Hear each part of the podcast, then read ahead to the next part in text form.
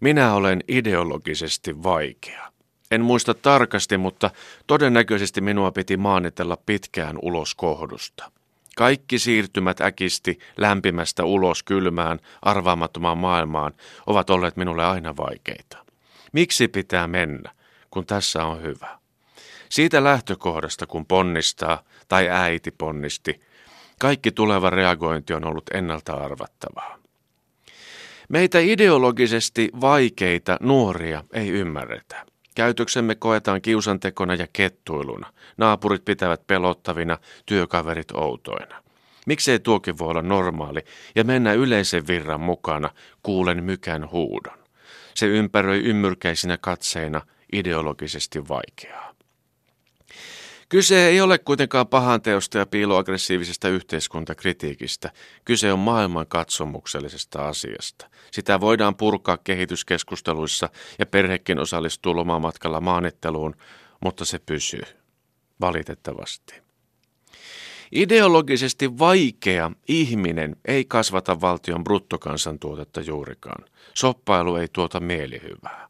Se on rahaliikkeen kannalta erittäin huono asia. Kaupassa ei vain tee mieli ostaa mitään. Miten siinä nyt sitten tuet sisämarkkinoita ja paikallisia yrittäjiä?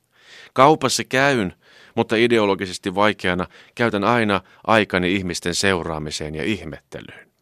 Näen supermarketin sisäavaruuden täynnä tarjoushaukkoja ja matelioita. Ne edustavat minulle avaraa luontoa. Päässäni alkaa soida Jarmo Heikkisen selostus. Se rauhoittaa. Ideologisesti vaikea ihminen on vaikea sekä töissä, kotona että puutarhassa. Sekä lomamatkalla. Kun muut haluaisivat jostain käsittämättömästä syystä katselemaan nähtävyyksiä ja lopuksi maailman suurimpaan museoon, hän haluaisi vain olla. Istumasta ylös nouseminen on melkein mahdoton ponnistus. Lomakohteeseen saapuminen ei ole tältä luontokappaleelta lupaus suuresta seikkailusta. Se on vain myönnytys, että täälläkin voidaan nyt pari päivää viettää. Oleminen on vaikeuden korkein muoto. Sen vastakohta on touhukas suorittaminen, johon sekä työnantaja että perhe mielellään patistaa. Vain oleva ihminen voi elää täyttä elämää, vaikka se ei siltä näytä. Apaattinen puoliistuva asento, kirja väärinpäin sylissä, kuolapiiskan alku suupielessä. Siitä ei saa toimintaelokuva, eikä oikein muutakaan elokuvaa. Kuten Turhapurolla, Siinä staattisessa tilassa tapahtuu kuitenkin valtavasti. Laatat liikkuvat, maailmoja luodaan ja tuhotaan. Kukaan ei kuitenkaan loukkaannu, tai ainakaan ei pitäisi loukkaantua. Ideologisesti vaikealla ihmisellä on yleensä isohko sisäinen maailma. Siellä on paljon tavaraa, kaikkea riittävästi. Siitä vain funtsailemaan haaveita, uhkakuvia ja skenaarioita. Tämä on ongelma muulle maailmalle, sille kilpailevalle. Kesken matalasykkeisen ja happoisen ajattelutyön aina joku pyytää ulos tekemään tämän ja tuon, ja vasta sitten on mukaan lupa vaan olla. Hoho. Ideologisesti vaikea näyttää vaikealta ja välillähän onkin itsensä kanssa ongelmissa, mutta aina on selvitty.